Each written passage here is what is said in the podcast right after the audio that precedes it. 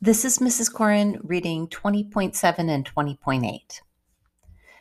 The discussion of fluid pressure thus far has been confined to stationary fluids. Motion produces an additional influence. Most people think that atmospheric pressure increases in a gale, tornado, or hurricane. Actually, the opposite is true. High speed winds may blow the roof off your house, but the pressure within the winds is actually less for still air of the same density. As strange as this as it may first seem, when the speed for a fluid increases, its pressure decreases. This is true for all fluids, liquids and gases alike. Consider a continuous flow of water through a pipe. Because the water doesn't bunch up, the amount of water that flows past any given section of the pipe is the same as the amount of water past any other section of the same pipe. This is true whether the pipe widens or narrows. As a, condo, as a, cons- as a consequence of continuous flow, the water in the wide parts will, will slow down and the water in the narrow parts will speed up. You can observe this when you put your finger over the outlet of a water hose. Daniel Bernoulli, a Swiss scientist of the 18th century, experimented with water flowing through pipes. He found that the greater the speed of flow, the less is the force of the water at right angles sideways to the direction of flow. The pressure at the walls of the pipes decreases when the speed of the water increases. Bernoulli found that this principle is true in both liquids and gases. Bernoulli's principle, in its simplest form, states when the speed of a fluid increases, the pressure drops.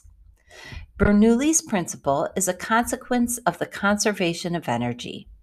For a steady flow of fluid, there are three kinds of energy kinetic energy due to motion, potential energy due to pressure, and gravita- gravitational potential energy due to elevation. In a steady fluid flow where no energy is added or taken away, the sum of these forces of energy remains constant. If the elevation of the flowing fluid does not change, then an increase in speed means a decrease in pressure and vice versa.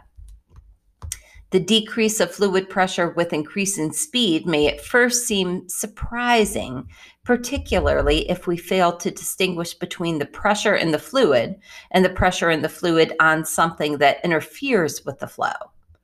The pressure within the fast moving water in a fire hose is relatively low, whereas the pressure that the water can exert on anything in its path to slow it down may be huge.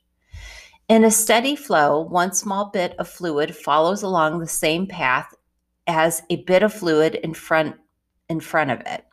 The fluid of a flu the motion of a fluid in a steady flow follows streamlines which are represented by dashed lines in figure 20.17 and later figures. Streamlines are the smooth paths or trajectories of the bits of fluid. The lines are closer together in the narrower regions where the flow is faster and the pressure is less. Bernoulli's principle holds only for steady flow, if the flow speed is too great, the flow may become turbulent and follow a changing, curling path known as an eddy.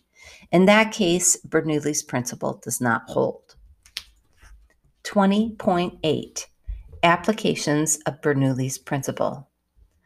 Bernoulli's principle accounts for the flight of birds and aircraft. The shape and orientation of the wings ensure that air passes somewhat faster over the top surface of the wing than beneath the lower surface. Pressure above the wing is less than pressure below the wing. The difference between these pressures produces a net upward force, appropriately, appropriately called lift. Even a small pressure difference multiplied by a large wing area can produce a considerable force. When lift equals weight, horizontal flight is possible. There's a great picture, uh, um, figure 20.19, that you should take a look at. The lift is greater for high speeds and larger wing areas. Hence, low speed gliders have very large wings relative to the size of the fuselage. The wings of faster moving aircraft are relatively small. We began our discussion of Bernoulli's principle by stating that atmospheric pressure decreases in a strong wind. As figure 20.20 shows, air pressure above a roof is less than air pressure inside a building when the wind is blowing. This produces a lift that may result in a roof being blown off. Roofs are usually constructed to withstand increasing downward loads, the weight of snow, for example, but not for increased upward forces. Unless the building is well vented, the stagnant air inside can push the roof off. Okay, so I want you to think what is that upward force that they're talking about? Okay, so that was what the discussion question was about. What is the upward force that's pushing the roof off? Bernoulli's principle is involved in the curving path of spinning balls. When a moving baseball, tennis ball, or any kind of ball spins, unequal air pressures are produced on opposite sides of the ball.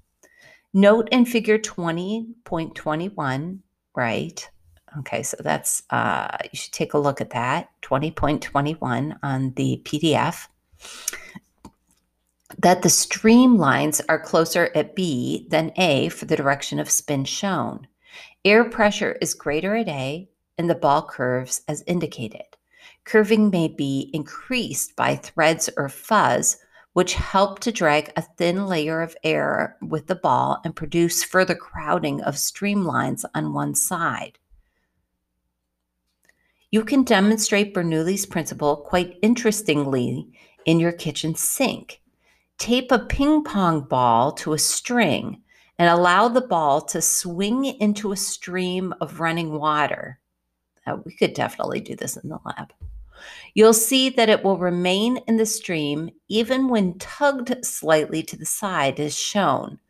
Pressure of stationary air on the ball is greater than the pressure of moving water.